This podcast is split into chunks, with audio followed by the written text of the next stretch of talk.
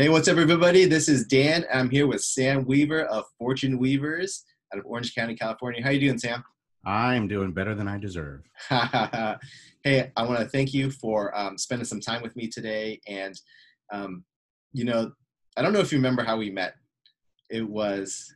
Don't. You remember? Okay. And I share this story a lot. Um, we were uh, at a meetup called, I forgot what the meetup, something entrepreneurs. Okay. And, and, uh, you know, you know, it was a typical networking event, but it was kind of a classroom style. And you know, we exchanged cards, and you asked me to meet me um, at the Barnes and Noble in Huntington Beach, and uh, you know, we've kind of had a storied relationship from then. But I mm-hmm. always tell that that story about you. You know, you never know who you're going to meet at these, you know, at these events. One person can can change your life and change your business. Mm-hmm. Um, out of you know all the things that you do. So um, you know, it was kind of perchance that that we met, but I I, I really should tell tell this story to other people. Like you know, these days, it's harder for me to go out to these networking events because right. I got three kids now. But you know, when I had younger, no kids, no family, it was easier for me to go. Um, and I share the story because you know, one person, one idea can change trajectory of your life, and and and I think you were one of those people in my lives. I appreciate that, and absolutely. And there's no such thing as coincidence, Mister uh, Win. So, no such thing. I, I, don't believe in coincidence at all. I think that things are meant to be, and our paths were meant to cross. And it's been a great business relationship and friendship along yeah, the way. Yeah, and so um, you know, one of the most common threads of all the businesses that you've had, and and you know you you sought advice from me from is you know real estate right? And right. I, I, remember the story you were you were telling me like you weren't always in real estate. You actually started off as, as a teacher but even before that you had some humbly humble beginnings um, you know even before. Can you share a little bit uh, you know with my audience like a little bit of that? Well let me take a deep breath. So uh, humble beginnings yeah uh, mom and dad my dad was in the air force you know, mom worked at Montgomery Ward type of a thing. When we came back from the state, we came back to the states uh, from Germany when I was like three years old. Um, lived on, in a trailer on my grandparents' property. Long story short, uh, I had a little falling out with family and uh, moved out to a migrant community about 10 miles outside of town. So it was a rural community where I stood out by the color of my skin and my ethnicity and uh, so it was really rough. Lived in a trailer park up until i think i was 11 or 12 years old. Uh, got picked on because i was different. And uh, never understood that but I, i'm sure it makes me stronger today. And so you know i think back then they'd call you trailer trash. I think that's what the, the term would be. So yeah very rough. And then you know mom and dad figured it out got decent jobs at the post office and we bought our first house and moved up from there. But those first 12 years of my life in particular were torture because I got made fun of for being poor and being different. And so I remember being 12 years old and making a, a conscious decision to say, I'm never going to let my children go through what I'm experiencing because it's no fun to get picked on and bullied when you're different, right? So, so yeah, so it goes from there. Dad said, make sure you get a degree. So that's exactly what I did. I followed marching orders and went to school. Got good grades. You know, I was a good student, good grades, and uh, zoom ahead a little bit, met a girl, followed her down here to SoCal, and uh, and then uh, didn't have a job. So I had a degree at the time, no job, and they were hiring teachers in the '90s off the street, literally. So uh, I went for an interview, saw an ad in newspaper, said I need to show these my future in-laws that I could, I can, I'm actually going to be able to support their daughter, and went and applied and interviewed and didn't know anything. I didn't really know much about what they were asking me because they were asking me questions I didn't have any experience to answer. I'd never substitute teach or, or taught or anything like that. And they offered me three jobs with that. So that tells you the state of education at that time. They needed teachers. And so I, I took my first job and the rest is, you know, sort of history. So um, I, but I, that's kind of how it goes. You know, you, you, you get a degree and you go get a job and and I didn't even want to be a teacher, Dan. I, I that's not what I aspired to be. I actually wanted to be an attorney early on. Funny enough that we were sitting across from each other with different career paths, but um, I wanted to do what you're doing, and uh, that's not that's not where life was going to take me. So I didn't marry that girl. Funny enough, I ended up marrying the librarian's daughter. I'm very blessed that I did that because uh, you know along the way I was interested. I never wanted to settle for mediocrity. I was either going to be a principal, I was going to move up the ladder. And so I read this book called Rich Dad Poor Dad back in, I don't know, 99. And uh, man, I was kicking myself. I was like, this is exactly, he's, he's describing his poor father, and that is me. And uh, my wife supported me kind of going after my dreams. And uh, a few years later, uh, kind of zooming ahead again, I met somebody that was doing exactly what I wanted to do, which was flipping houses and, and buying cash flow properties. And I latched on, and the rest is history. And there's more to it, but but yeah. So humble beginnings. It, it, it's no fun when you don't. You're not born into a wealthy family because you don't have the skill sets that they would uh, teach their children. Right, and and Rich Dad Poor Dad was actually the book that was kind of a defining moment in my life too. And you know, my dad, my actually, my dad, my parents actually had high, all higher educations, but they were kind of one of those um, book smart or book, you know, system educated people. They they weren't um, uh, as much as financially educated, you know, as, as as we are, and how much we take stock of our own financial ed- education. But that book, you know, taught me about hey, these are the type of assets you want. Your house is not you mean your, your house is an asset or is a liability and right. you have to think about about, about this way um, but can you take me back to kind of like the, the the defining moment when you said okay hey there's I, am reading this book and i'm um, you know teaching is great but i, I don't want to do this forever where, where do i want to go after this well, you know, I knew I was trading time for money. You're, I'm working a job that I didn't want to work. You know, I saw my father. My dad's a my dad retired a postal employee. That his passion was computers. He wanted to be a programmer. You know, I'm in a classroom and I love what I do. I love the kids, right? You love what you're doing in that moment, but you know, I, I quickly realized when you start reading these books, you realize there's other stuff out there, and it opens up your mind to possibilities. And the defining moment, I was reading that book. I literally exclaimed out loud, "Oh my gosh, I, this is me!" And my wife's like, "What?" And I'm like, "Oh, this guy's describing me." And that was that moment where I was like, "Okay, we got to make changes." And the thing is, the hard part is when you make that decision, you want it now, right? What's the secret? You know, what's what's something I can buy that's going to give me the secrets to get what I want? It doesn't work that way. It takes time, and that's probably the hardest lesson in this. Is we want it. We have this microwave society where we want everything right now mm-hmm. and I had to pay my dues for a while. So, you know, really, I started getting into real estate in 2005, mm. and I was not able to quit quit teaching actually until January 09. That's when I said goodbye. So, okay, but yeah, that moment happened in reading that book, and I, and and again, I was going to climb the ladder of education and trade time for money, or I was going to go create my own business. And I think this is something else we need to ask people: is are you an entrepreneur or are you an employee? Because if you know if entrepreneurship is there's a lot to it you're mm-hmm. juggling a lot of different plates basically or spinning a lot of different plates versus an, an employee you're kind of told what to do and you have your marching orders every day.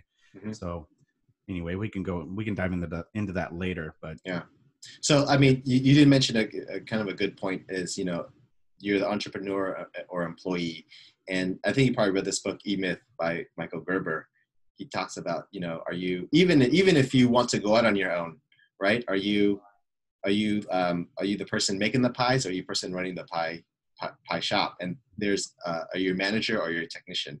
And there's are different skill sets. And if you desire to become a business owner entrepreneur you have to be able to detach yourself from being um, the technician. Um, and um, uh, take get some self realization about just because I'm a good pie maker does not always mean does not always mean I should open up a pie shop.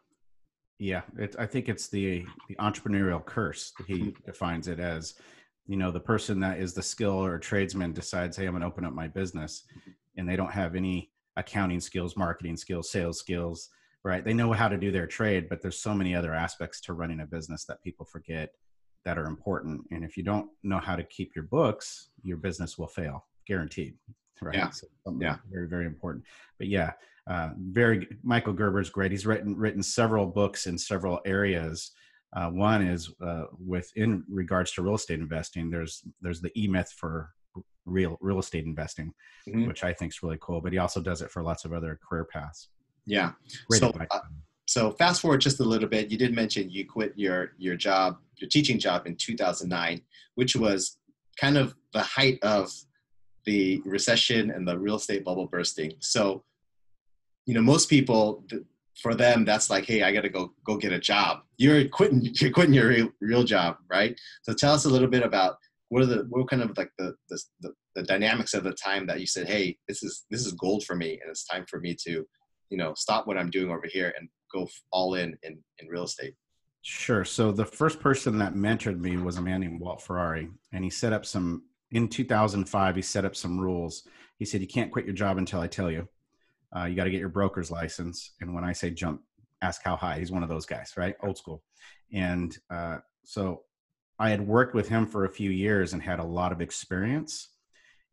And when that market crashed, Dan, it was prime opportunity. Most people, flew, you know, it got quiet real fast, right? The market changed, and I call it, you know, the sky is falling. Everybody runs for cover, and it gets really quiet. And if you had been in the business and you had the right person kind of guiding you, you realize it's the opportunity. When everybody's running, that's when you dive in because that's where fortunes are made. And I knew this was that golden ticket. And so you know, I, I went back to him. I said, "Hey, is it time?" He said, "It's time," because he had he he had predicted in 2005 that we were going to have this major crash. He goes, "I've been, you know, man's in his 60s. He goes, I've been through three of these. This will be the worst one yet. And when it happens, this is where you're going to make your money." And so, yeah, definitely not. You know, and I left mid-year during Christmas break as a teacher, which is a no-no. uh, I had a lot of great support. There's a funny story to it. Um, if you don't, can I tell the story because it's a great story? Yeah, yeah, yeah. Right. So I quit. I, I, go tell my boss I'm quitting, and I I hang around because I'm not going to just leave my my my students. Right, they're super important to me. I have this dream opportunity that I need to take advantage of, and so I'm there. I kind of stick around during the day for the morning, eight to twelve, and I get a call from the assistant or from the office. Mr. Weaver, the assistant superintendent, is here to see you. And I'm thinking, oh my gosh, this person's going to pound on me for leaving mid year. You don't leave your kids mid year.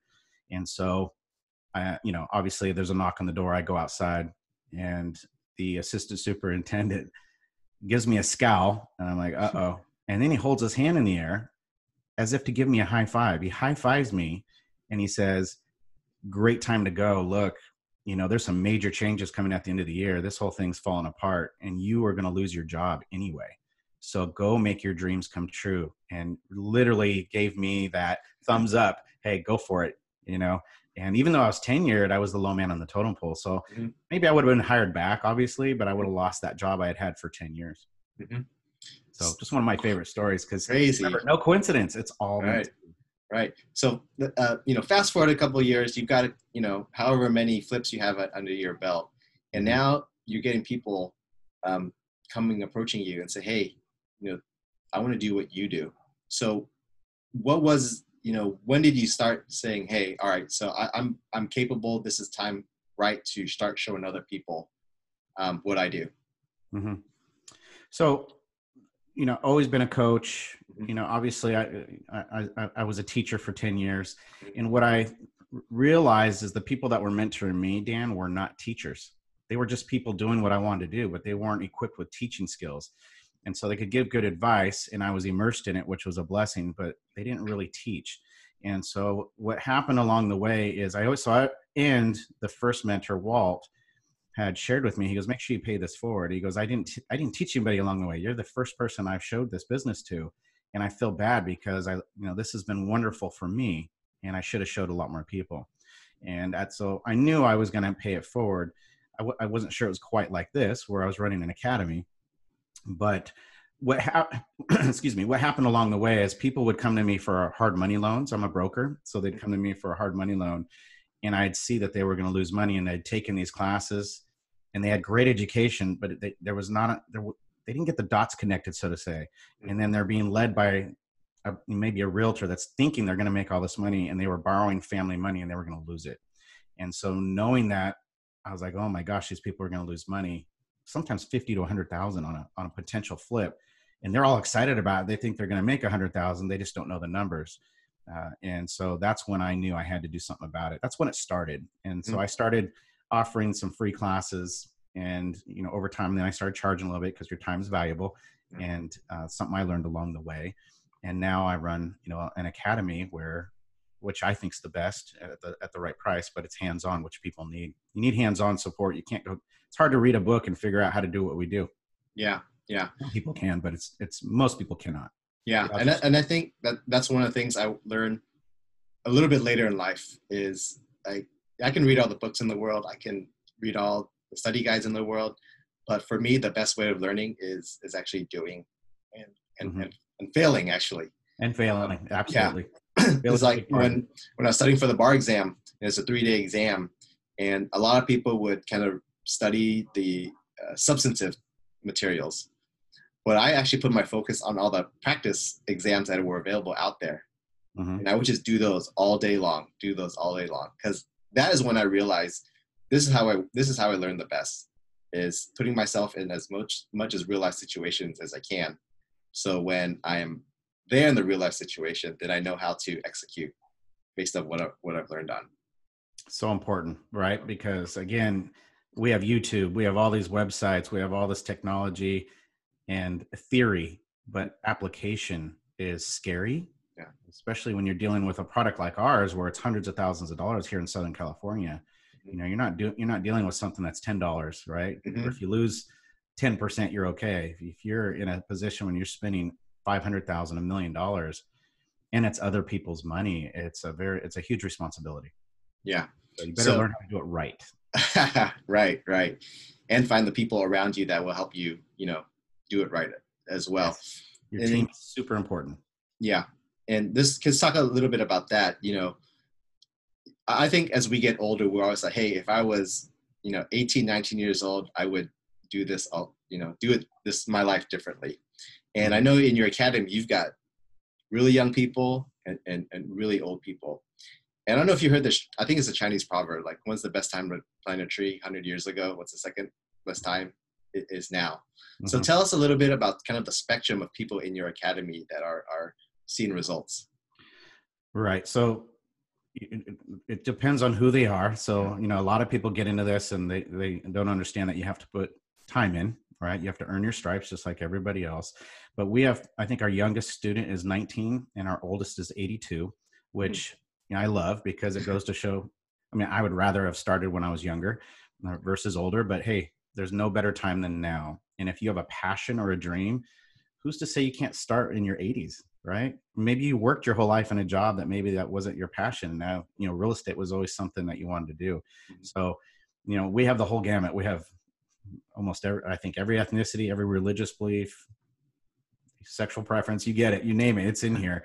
And in this group it's a great melting pot. And you know we're a family and that's what i love about it. It's not like an academy where you sign up and there's no one-on-one contact you know there's there's live classes there's relationships and um, and that's why in our group you know you have to interview in you can't just sign up. Mm-hmm. that's the difference and it's because if i have to coach you i need to know that i like you and i can work with you. And that you'll respect the fact and in the fact that you're coachable. Can you take constructive criticism? Many times i tell people no it's not a good idea. And it's because i've already made those mistakes. So what you know i, I say there's three types of people. There's foolish smart and wise. Foolish people are going to make mistakes over and over right? That's why they're foolish. Mm-hmm. smart people learn from their own mistakes and wise people learn from the mistakes of others i don't know about you dan but i'd much rather be wise and learn from other people's mistakes especially when it's financially financially involved versus my own and so a lot of times in this group i'm saying no that's not a good buy we don't buy in busy streets we don't buy next to apartment buildings we don't mm-hmm. buy in small lots right because i've already done it yeah. You know, and doing hundreds of deals, you know, you kind of get them from all different walks of life. And um, and again, I've made some bad choices, taken some gambles, and you know, I pay the price. Mm-hmm. And so that's the benefit of being in the academy is you get the you get the benefit of borrowed credibility mm-hmm. and you get borrowed experience. Yeah, yeah, and and that that's that's hard to come by a lot in in you know in industries like like this. Mm-hmm. Um, let's talk about some of your older students, right? So what are some of the, the characteristics that, you know, hey, I'm I'm about to retire. I can I can't sit around in my you know in, in my rocking chair all day. Mm-hmm. Right? What what are some of the characteristics that make a good student for Fortune Weavers at that you know that that time of their life? So the challenge of someone being at that stage in life is they have a lot of life experience themselves, yeah. and uh, it's hard to, sometimes to coach someone that might be your senior. and so we make that clear up front, right? That's the way this is. Uh, but the great thing about them is a lot of times they're looking for, you know, they they might have some retirement funds that they can use to to for this purpose. Mm-hmm. Uh, if they've done things right, uh, they are just at a different stage where maybe they're burned out on what they're doing or what they've done and they're really I don't know about rocking chair, but they're at a you know a lot of the I would say the majority of the people we work with are kind of in their 50s and 60s sometimes, mm-hmm. right? And so they have established relationships, they have clear cut goals on what they want to do, and they know that they don't want to work in the career path that they're working any longer. They're mm-hmm. like, I'm done with that. You know, I want to flip houses. And the other person, you know, sometimes we get people that maybe they have another passion and they want to utilize the income streams from real estate because it comes faster in general. If you work hard, it comes faster and they're higher amounts that would catapult them into allowing them to have the money to fulfill their passion. And, you know, we have one particular student, I'm not going to name names, that really could not stand real estate and flipping. Didn't like it. Just, yeah. It's not for me. Didn't like dealing with contractors, didn't like dealing with some of the stresses, but did very well Matter of fact, 11 flips first year, 17 flips second year, did so well that they were able to use the money that they had figured out how to earn to go after their to fulfill their acting career. And so they were able to, you know, kind of take time off to go travel the world and do vlogging and things like that. So everybody's different. And that particular student started with me at 26, stayed with me a couple years and went off and, you know, went after their dreams. And now they're highly successful. And so that's so there's a whole gamut. But yeah, the person that's older, a little harder because are they coachable? Mm-hmm. You know, so we got it again. We got to set those rules. The younger person is a little more coachable. The hardest sometimes is the person that's kind of in the early 30s because mm-hmm. they think that they know everything. You know, they're indestructible, and they still think they're in that kind of that 25 to 30 year old range where you, know, you, can't tell me what to do. I'm just gonna. And they tend to be smart. They tend to make yeah. their own mistakes. Right? Yeah. Yeah. Yeah. I've had some. You know, there's times where we won't back their deals. We say I, I wouldn't buy it, so I'm not going to encourage you to do it, and they'll do it anyway. Yeah. yeah. And you know the best advice they say i gave them is uh, the, the, best deals are the ones sometimes that you walk away from mm, yeah right right, right? wow some some awesome yeah. stories there let's, let's kind of go back to walt and you know i think there's always uh, first you kind of have an epiphany and then you're like okay i gotta go find someone that mm. is where i want to be how did you how did you find your walt and you know give us let's go start there first yeah Oh, so this is a great story. You know, I'm all full of these stories. Yeah. So, you know, I had a very close friend that we were reading the Rich Dad books with, mm-hmm. and he was probably 10 years older than me, and he was kind of the big brother of our relationship. And, you know, he was gung ho on doing this real estate thing. Matter of fact, he's kind of the one that got me more involved in it. And uh, he introduces me to Mr. Ferrari by chance as kind of a loan broker for doing our, our investment properties. Mm. And then that particular person went on to give the the author of Rich Dad Poor Dad, Rich Dad Poor Dad, uh, Mr. Kiyosaki, mm-hmm. something like fifty, sixty thousand dollars to enroll in his academy, yeah. and he took that out of his retirement, quit his job as far as I know, and went in that. But he introduces me to Walt Ferrari, and in just in conversation, Walt says, "Oh yeah, you know I've been in the business 35 years. I own like 100 properties and this and that." And I'm like oh my gosh. So I didn't have the money as a teacher at the time to go pay $60,000 for an education. Mm-hmm. I didn't have any money, right? We're paycheck to paycheck. So I just, I offered to take uh, Mr. Ferrari to lunch and I proposed to him that I, I really wanted to learn the business and if he would help me and he kind of put his hands in the air said, whoa, I'm no, I'm no teacher. I'm no mentor. Um, and I just kind of hung in there with him long enough. And the, the key is you gotta, you still gotta sacrifice something, right? Mm-hmm. Uh, Napoleon Hill, in his book "Rich, Rich or Think and Grow Rich," says, "You know, there's no such thing as something for nothing." So I had to offer something in return for something. And the two people that have mentored me in particular, I offered something that they needed. And with Walt, he had this idea to go out of state because you know we were speculative here in California. It was really crazy in 05. Mm-hmm. Markets going bananas. And so he loved this area in Oklahoma that he thought would be a great area for us to take investors and help them buy cash flow properties. And so, because I had a large network and people trust me, I was able to bring a lot of investors, and that was the exchange for the help that I received. And so, but I don't believe in coincidences. I mean, Mhm. I, look, my, the guy that's trying to get me in this pays 60 grand. I don't have it, but I put it out to the world that I wanted to learn the business and I was going to figure it out. There's a thing called law of attraction that I happen to believe in very strongly. I don't mix it up with my faith. My faith is separate. You know, I try not to confuse the two, but uh, I'm a living example of that law of attraction works. And I put it out there and here, here shows, uh, you know, Walt Ferrari, Yeah. end up having lunch with the guy and takes me under his wing and for a couple of years i you know we do 100 deals or so and a very short period of time and uh, quite the blessing Yeah. So it's it's kind of quite um, interesting to see the contrast. You know, you, you did mention like Walt Ferrari. He is not he's not a he's not a trained mentor. He's not a, a trained teacher. But you you learn so much from him. Um, but there are a lot of programs out there that you know they they're based on people who have experience in doing what they do, um, but they not quite as good as delivering some of the results for their students.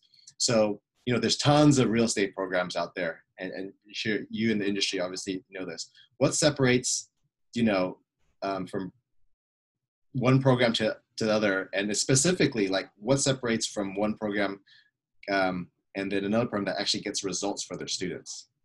well that's a, that's an easy answer. So all these programs are really good right? The information's wonderful so i'm never going to downplay anybody else.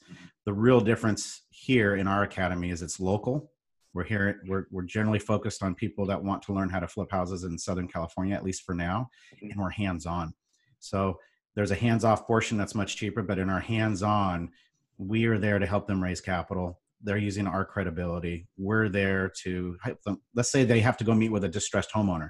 Mm-hmm. The other programs they got to go meet by themselves. Maybe they get a phone call. That person the trainer might be in another state which is crazy because california is such a competitive and such a regulated state and uh, we generally will do all the talking for our students while they they sit there and take notes. And Yeah. so that's the key is you know as a teacher i learned you, know you don't just play a movie or have them read the book and give them a test. You got to model the behavior for them. Mhm. the same goes for door knocking. When we go on a door knocking blitz we don't expect students to door knock. We go door knock show them what to say how to do it and then show them how easy it is. The same with cold calling. If you got if you got to do the things that are uncomfortable it's best to have it modeled for you right? And then you know so then so we model everything that they would need to do.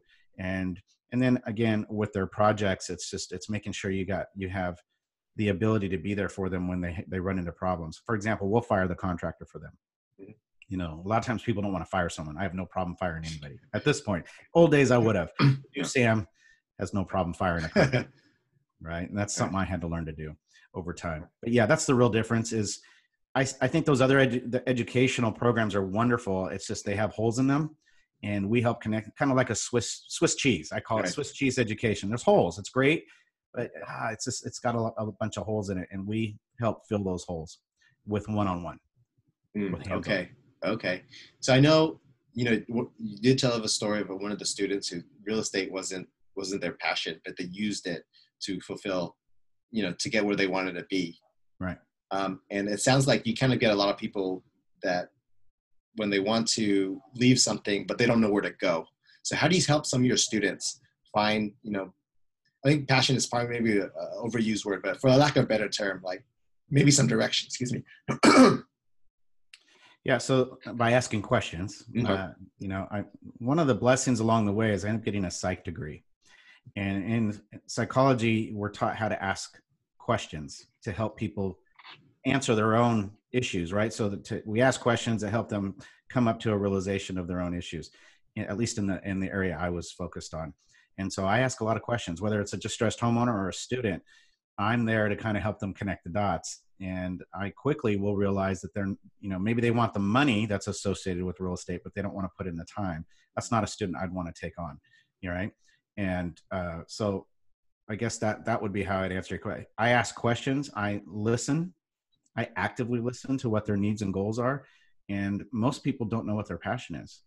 You know I, oh, I want to make money. Okay so how are you going to do that? What are we going to what systems are we going to put in place and what how are we going to face our fear? Because most people that make money are the ones that have failed and they've challenged their fears. Mhm. and so one of the things i failed to mention in the other uh, part about what we do especially this year i realize i can teach how to flip houses all i want people still have to get out of their comfort zone and they have to learn how to sell. And in selling, you have to overcome objections.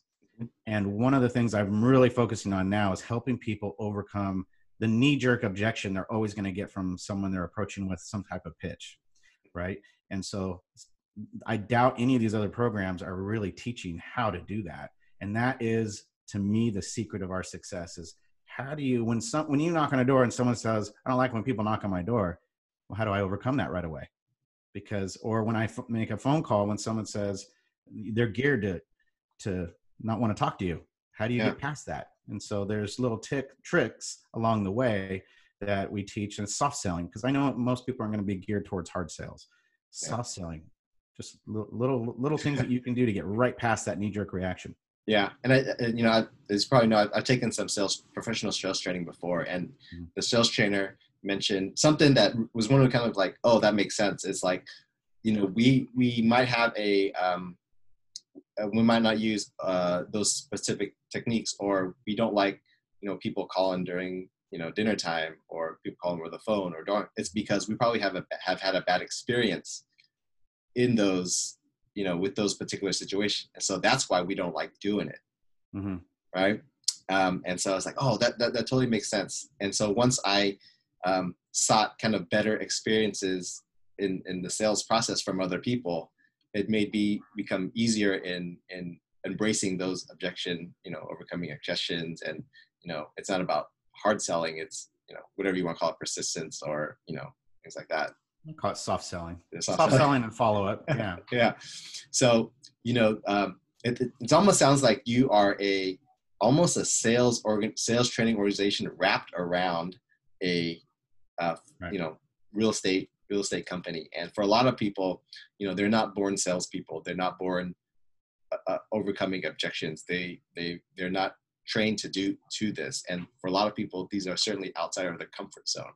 So how, how have you helped you know obviously role playing but you know getting kind of breaking through some of these mental barriers for your students and say hey if you want to be successful this is what you got to master. Mm-hmm. It's a tough conversation. I, I want to say that i had an epiphany. I have a very good friend that works for a sales company that pushes high quotas. And i had the conversation. I said so you're in the sales business and you're selling financial services. Do they teach you how to overcome objections? They teach you how to sell. And that friend said no.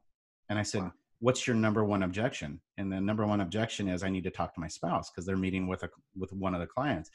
And i said so let me get this straight. You work for this company that's very successful and they're not teaching you how to overcome the number one objection the company gets i want to know that data i want to know what my number one objection is so that i can overcome it teach my people so because they're going to have a much better chance at success. And so I worked with that person on overcoming that objection, and very quickly there was more success right away. And it's it's there, there's just simple ways to get past that. And I, so I realized that a lot of these companies are just hiring a whole bunch of salespeople, trying to see which the you know the cream that rises to the top, right. and that's who they focus on. That's not fair because if they just spend a little time teaching and coaching, uh, you know the underdog salesperson can become the super salesperson i truly believe that i think this is an investment we need to invest in people and if they choose not to use it that's on them but the ones that do they'll be successful and i, I also want to you know the difference between us and the other academies is i believe they're just kind of giving education, but we know that 95% of the people are not comfortable with sales. Mm-hmm. They're not going to do some of these uncomfortable things like knock on doors and make phone calls. Mm-hmm. And then they get all nervous when somebody calls them and they don't know what to say. You know, when the distressed homeowner calls you, you have to know what to say. Right. And usually, if they're in distress, let's say that they're in for pre foreclosure, they're not thinking they want to sell their house. They want to save their house nine times out of 10. So you got to be equipped on how to help them save their house first, show that you care about them before they'll want to work with you and your your odds of success go up sub- substantially when you do that. And so i focus on those things and equipping my students with how do you help them save their house? Not everybody likes that either by the way dan. They, of, mm. i don't want to do that. I just want to make money. Well learn how to help people and they'll in, in, in turn you'll make money. It's just it's not it's not super fast. So again everybody wants instant gratification and I, I don't sell Kool-Aid. I say, hey, this is what it takes. It, it doesn't happen in six months. You're not gonna be a millionaire in six months. Sorry. Yeah. I know the other guys will tell you that. Uh, I would like to say out of our group, we're having about a 50% success rate. Mm. we still deal with human behavior where they won't do the things we tell them to do. Yeah. Um, we, we, can't make it any easier. That's the way I look at it. If you can't be successful in our program, oof, you got some other things we got to work on. Yeah. Maybe a different direction. So, you know, of all the years you've been you've been having Fortune Weavers Academy, uh, estimate, you know, how, how many deals have you gotten, how many students have gone through, and you know, uh, maybe how many homes you saved as well, because that's important to you. Well, we have a, a, unique program called the Fortune Price Lift, which is our ministry side, where we help homeowners either save their house or help them flip their own house. And so mm-hmm. those are for the people that have a great story and we know that we can invest in them. And so, again, we have that side, uh, which is wonderful. We've done a lot of those in the last two years, specifically started that in 2013, and it's grown as a very popular program. And uh, yeah, uh, you know, you don't make any money when you help someone save their house, right? but you feel good at the end of the day. There's that fulfillment. And I would much rather look in the mirror knowing I did something good for somebody mm-hmm. versus hinder them. And a lot of times when we're buying all cash from someone that's going through a life event, mm-hmm. you know, it's, you know, we're getting the benefit of their, their, their failure in that mm-hmm. moment, or maybe their health issue, their divorce or whatever it is. And so this is kind of something we offer uh, to balance that out. Now, success, we have about 220 students in our academy from start to finish. Mm-hmm. Stayed very small on purpose. That's that was something we, we, generally won't take on more than two to three students a month because we have to give them the hands-on. It's really hard to take on 100 people and think that you're going to serve them well. It's not yeah. possible, you know. And that's probably a big difference between a lot of the other groups out there. They're taking on thousands of students a month. Mm-hmm. Just think of think of going to college or you know you're in a you're you're in that class where there's 300 students versus the class where there's 10 students right you're going to get a, you know, the teacher ratio teacher to student ratio is very important for a good education and so, you know, so something we take pride in is not getting too big too fast mm-hmm. and then so i would say again we've had about a 50% success rate most a lot of those people come in and they don't find a deal in their first month and they fall out and they don't attend class anymore. And that's that's part of that human nature thing we're, we're, we're you know dealing with. Yeah. but uh, the ones that stick with it and they do what we teach them to do they generally will always have success. Yeah. And, and you have a lot of students that have gone and used other programs before yours and then come to you and say hey like I, i've spent a bunch of money over here and and now i'm going to come to you. What, what are sort of some of those common threads that you've been seeing um, with you know basically yours yours being almost like maybe the last stop in their real estate education yeah and that happens a lot usually they spend a whole bunch of money you know, I have one student in particular says he spent a hundred thousand on other programs, popular programs, right? Things you hear about on TV, and they hear about fortune weavers. They come to one of our meetings and they're like, "Oh my gosh, I wish I hadn't spent the hundred thousand and come here first." But it's not. It's not usually the case. Usually, again, they're because we're not super big and we're not spending money on TV ads or radio ads and stuff like that. Yeah. So yeah, they'll they'll come to us and and it's like oh my gosh you know look what i found. I had this comment you know i was doing a, a, class two weeks ago on how to overcome objections and one of the more seasoned students goes oh my god who had been in other programs and been a part of real estate for a while said these people have no idea what they're getting. They have no idea how wonderful this is. Because they have nothing sometimes they have nothing to compare it to. Yeah. Those I, I, I love it when i hear those comments because it makes me feel good about you know what we do it's a lot of teaching's a lot of work yeah, yeah, and I, I, I, I've, I've been fortunate to teach one semester of, of, of law school, and you know, for sure, I, I, I think I may have lost the money during that, you know, that semester, but it was such, such, such a wonderful experience uh, to go through. And one of the things I actually like about what you guys do is, you know, obviously not just teaching from the front of the room, and then you have the experience, but also the role playing, right? Because yeah. it's it's one thing for me to like okay what's most my most common objections what's what's my most how do i respond to this on paper mm-hmm. but it's different when i'm sitting across from somebody and someone's giving me those objections and then now in the moment i have to tell them what how to how, how i'm supposed to come overcome those yeah so the reason why you role play is and nobody likes doing that actually they don't like role playing because they're put on the spot especially in front of me right mm-hmm. that's a they don't like to be put on the spot in front of the, the, the teacher but the reason why we role play is you want to learn how to role playing is so important because mm-hmm. it's so much easier to fail when you know you can fix it versus being in a situation where there's money on the line and you get nervous and you say the wrong thing and you cost yourself that sale and you know in our business that's 100 you know fifty to hundred thousand dollars a lot of times. And so again, most of this is learning how to overcome that fear, right? Because when you don't know something or you don't have all the answers, a lot of times there's a an uncomfortable feeling associated with that.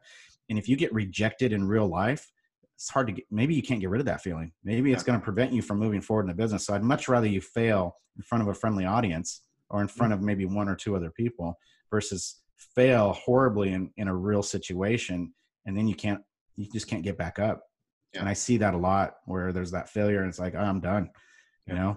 I couldn't i can't i can't get back from this one. So role playing again you know i was watching a video from grant cardone. He's one of my favorite sales mm-hmm. people um, motivational speakers as well. And his people that are his hired salespeople role play every morning for about an hour. Mm-hmm right? Because they're selling their packages. Right. that's such a, and I just I can't stress how important it is to learn how to overcome those objections and know what to say right away. So when it comes up, you got the answer, and then then there's the, the air of confidence. Right. Carry yourself a little different when you already have all the answers. yeah, uh, air smells uh, better. You sleep right. better. People call you sir. All right. So uh, there's lots of uh, you know benefits of, of you know making small progress, and then you ultimately close that deal, you're you're right. cloud nine. So we're we're near the end here. Um, let's do some rapid fire questions. Sure. And uh, we'll wrap this up. All right. So uh, who do you look up most to? So uh, one of the things I, I would stress to anybody that wants to get involved in anything is find somebody that's more successful than you, and see if you can somehow offer something in return for the, getting their advice. I'll get. I, I'm going to tell a little story here. I know. So my son, I think he's 18 at the time. You know, 18 year olds tend to be going out and dancing a lot, or uh, maybe he was 19, I don't remember. But uh, he goes, Dad, I want to start a nightclub. And, you know, our instant thought in that moment is, you don't know what you're talking about. You're young. No, you're not going to start a nightclub. You don't have the money, blah, blah, blah. And but my advice in that moment was, all right, I'm not going to say no. And obviously, he'd probably want me to invest in it. Why don't you go interview two people that run nightclubs and see what the pros and cons are and see if it's something that you would like to do. So he went and did that. He came back. I don't want to do a nightclub. and so I guess um, I look up to people that are doing the next level compared to me. So there's plenty of people, you know, we are running about 25, 30 projects at a time. And, uh, you know, there's plenty of people that are buying 30 projects a month, thousand a year. So I look up to those people because they have systems in place that are crazy. I mean, we have a hard enough time managing what we have. I can't even imagine, you know, 10 times that or a thousand, just crazy. So I look up to those people that are successful in my industry and other industries that have figured out because there's a transition that needs to take place when you go from entrepreneur or employee to entrepreneur. Mm-hmm. There's a, I call it a transcendence. You have to go when you, you know, in the beginning, you want and desire to make money, right? Mm-hmm. Because money is kind of what we're after. That's not always a sense of fulfillment, at least in the beginning and I always say you go from wanting to, and desiring to expecting, expectation. So I know for me, there had to be this transcendence that took place, and it came from surrounding myself with other people that were better than me, getting kind of away from my old circle. You know, I didn't, I never forgot my friends. You know, I love my friends, but you're generally within 15% up or down of the income level of the people you, you feel the most comfortable with. Yeah. And so I had to start spending time with people that made more money than me having a different different type of conversation. And then that transcendence that takes place from wanting to make money to now expecting to make money. I expect to make a certain amount every year and it should always grow mm-hmm. right? It should never go down. Yeah. And you know if you're in business long enough you're going to have down years and up years. Yeah. But uh, so i look up to those people that are successful entrepreneurs that have been doing it for a while. Mm-hmm. and uh, and usually we we see that there's a trend in some of the behaviors that they encompass in their in their business. Mm-hmm. Awesome. Um, what's the best business advice you've received? Learn to say no and set boundaries. So one of the things when you're starting out is you you sort of become a yes man or woman. You say yes to everybody and you want to make the most of every opportunity. Best advice for me was learn to set boundaries, learn to say no. You can't be everything to everybody. And uh and and that is really more of a new thing for me. I'm this is the year of discipline for me. I'm learning to set my hours. I used to answer phone calls at 11 p.m. at night. Mm-hmm. Uh, my new hours are nine to six. You know, I won't answer a phone call after that. That needs to be family time because what happens is you tend to sacrifice your family to be a successful entrepreneur, mm-hmm. and it's not fair to them. And so, you know, I don't want to be alone in this life. I'm not doing this to be alone. I'm doing this to Right. celebrate with the people I love. And uh, so learning to set boundaries has been this, the best advice. And what I did is I had, I've had people come in and analyze our business model and people that, you know, in particular last year, we had a person that owned a company that was Forbes, I don't know, top 50 companies in America. He came in and, and assessed us and he said some things that weren't very nice to us. And so, you know, it's, and I think that's something that you need to do is be open to constructive criticism. You don't know it all, Mhm. right? You know, it's always good to get the data on what you, what's working, what's not, and then ask people that are working with you what you can improve on. Yeah. Okay. Um, what's the best business book you've read? So there's two. So the first one, uh, we, and we've talked about both of these. Funny enough, the first one was obviously Rich Dad Poor Dad. That's what gave me my start, gave me the kick in the pants to go. Okay, I need to make some changes, or I'm going to get stuck, Mhm. and I'm going to get stuck like my mom and dad did. Right? Oftentimes we see them, and we're like, oh, I'm following in their footsteps. Uh, so that was what gave me the epiphany. The second book, which is later, is the E Myth by Michael Gerber, because the only way so there's two t- types of business owners. There's people that um, work in their business and there's that work on their business. Mhm. and your business can own you. And i had to learn to give up some control and create some systems and trust other people in order to scale. So you know in order to scale this eventually we'd like to franchise this. We have a lot of work to do but that, that's only going to come with systems and michael gerber says in that book 90% of businesses fail because they have no systems All right. And the last question uh, What's the biggest challenge in your business right now? biggest challenge in the business uh, i have my biggest challenge in particular is giving up control that you're a, true, Yeah. a true entrepreneur. yes oh i've brought on other people i'm trusting other people i've created some several businesses that support the academy Mhm. and in each of those businesses i have an important key person or partner Mhm. and or partners and that is what i've had to learn to do so that's been the biggest challenge is giving up control of your baby All right. Hey, so thanks again for your time, uh, Sam. And if we want to learn more about what you do over at uh, Fortune Weavers, where can we find you?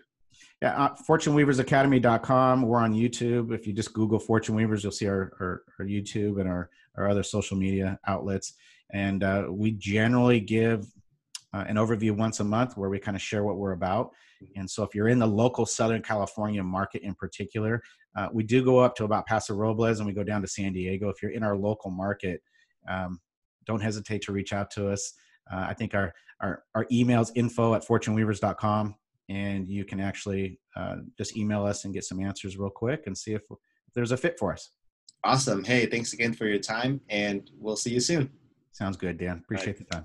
the time. Yeah.